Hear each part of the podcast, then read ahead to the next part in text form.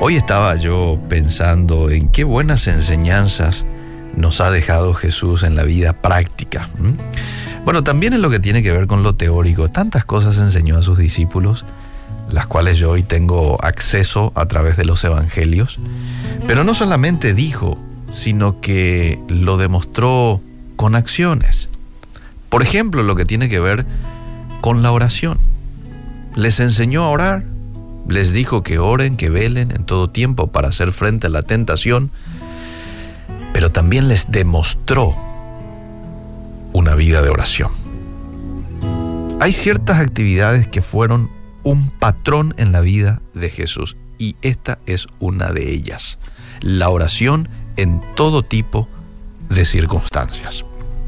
A ver, vamos a analizar un poquito algunos pasajes y lo que estos nos muestran con relación a la oración y Jesús. Por ejemplo, después de sanar a un leproso, dice que la gente lo buscaba, mas él se apartaba a lugares desiertos y oraba. Esto está en Lucas capítulo 5, verso 16.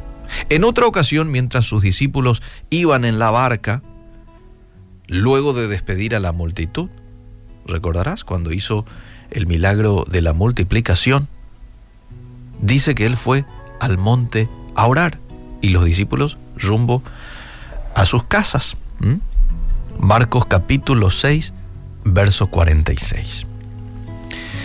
En la última cena, Jesús oró al Padre delante de sus discípulos, esto está en Juan 17, 1, y en los minutos antes de su arresto, ya faltaba poquito para que vengan a arrestar a Jesús y lo lleven a la cruz, en medio de su angustia, ¿qué hizo Jesús? Se apartó a orar en Getsemaní. Y fíjate vos algo interesante aquí. En medio de esta aflicción por la cual Jesús estaba pasando, él ya sabía todo lo que se venía. No solamente que él se aparta a orar, sino que pide a sus amigos íntimos que lo puedan acompañar en oración. Lucas capítulo 22, 41 en adelante.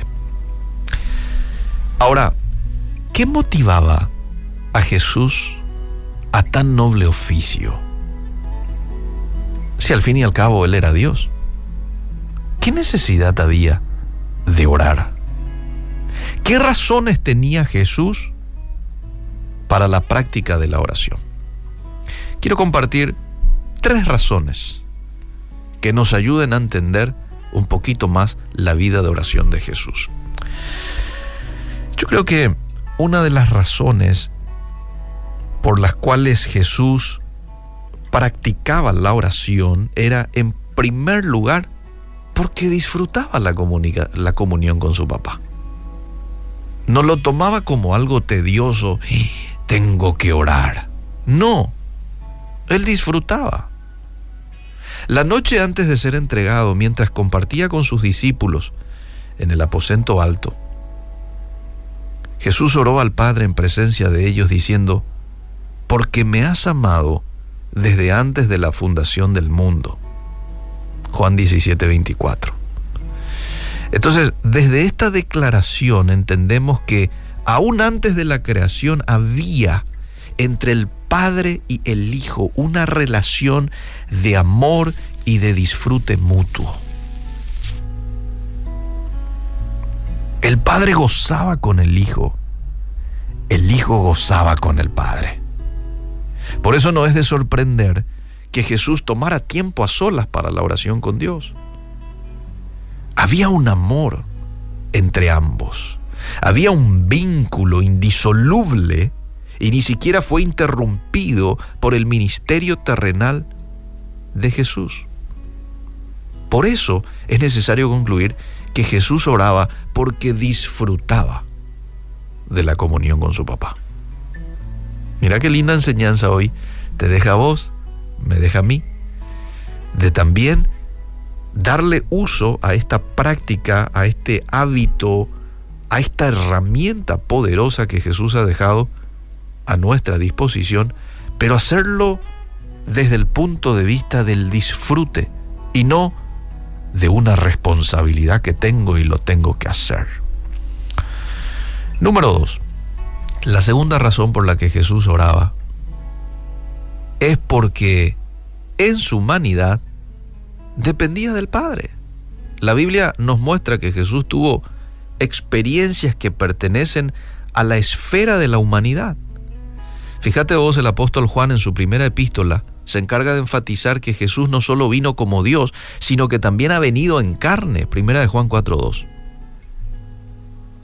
Y en virtud de su humanidad, y participó de lo mismo que vos participás todos los días y yo también. Aflicciones, miserias, necesidades del ser humano. Por eso era absolutamente dependiente del Padre. Su sostenimiento, su provisión, su protección venían de Él. El único que lo podía entender en su angustia, y no solamente entender, sino que socorrerlo en su necesidad, era su papá. Entonces su oración era una evidencia que dependía de la ayuda divina. Por eso el escritor de Hebreos dice, y Cristo en los días de su carne, ofreciendo ruegos y súplicas con gran clamor y lágrimas al que le podía librar de la muerte, fue oído a causa de su temor reverente. Entonces a partir de aquí concluimos que Jesús también oraba porque como hombre, ¿sí? dependía de su papá. Así como vos, así como yo. Dependemos de Dios. Somos limitados. Bueno, él también, en su humanidad, tenía esa limitación, porque sabemos que también era divino, pero vino como humano porque tenía un propósito, ir a la cruz, por amor a vos y a mí. Y lo tercero, la tercera razón por la cual creemos de que Jesús tenía esta práctica de oración era porque nos estaba modelando la vida que agrada al Padre. Nos estaba dejando un ejemplo a vos y a mí que estamos con el deseo de agradar a nuestro papá. ¿Cómo es que lo vamos a lograr? A través de una vida de oración. No hay duda de que Jesús es nuestro mayor ejemplo de obediencia perfecta y de una vida que agrada a Dios. Él es nuestro ejemplo supremo de santidad, es nuestro ejemplo supremo de piedad, de pureza. El apóstol Pedro dice eh, en 1 Pedro 2.21 que Cristo padeció por nosotros, dejándonos ejemplo para que sigamos nosotros sus pisadas. Y en ese mismo contexto decía que cuando padecía, no amenazaba, sino que encomendaba la causa al que juzga justamente. Primera de Pedro 2.22. Entonces, lo que aquí el apóstol destacaba era que la actitud que Jesús tenía de encomendarse a Dios es una virtud a imitar, en especial cuando sufrimos. Además, otro apóstol dijo en un sentido parecido, el apóstol Juan, dijo en cierta ocasión, el que dice que permanece en él debe andar como él anduvo. Primera de Juan 2.6. El cristiano hoy dice de que permanece en él, ¿verdad? Bueno, entonces tenés que andar como él anduvo. Esto quiere decir que la vida de Jesús, incluyendo la vida de oración, es el ejemplo de una vida que agrada al Padre. Él es nuestro modelo y nosotros imitamos ese modelo. De hecho que el apóstol eh, Pablo dice que nosotros crezcamos a la medida de la estatura de la plenitud de Jesús. Yo tengo que mirarle a Él para crecer como Él es. Él es mi inspiración. Él es mi objetivo al cual yo me quiero parecer. No es mi pastor, no es mi papá, no, es Jesús. Y nuestro Señor no se limitó a ordenarnos solamente a orar, sino que también Él mismo fue ejemplo de oración. Esto es algo que me gusta de nuestro Maestro. Él no nos ordena simplemente, nos muestra cómo hacer. Ahora bien, aunque la vida de oración de Jesús nos queda como un modelo, las primeras dos razones son también aspectos de nuestra comunión con Dios que debemos tener en cuenta. A través del sacrificio de Jesús ahora tenemos entrada libre, dice Hebreos 10:20, y podemos disfrutar de su presencia y asimismo acercarnos confiadamente para buscar su ayuda y su socorro. Tenemos el privilegio, amable oyente, y con esto termino, tenemos el privilegio de disfrutar del amor del Padre y podemos depender de Él en todo momento, tal como lo hizo Jesús.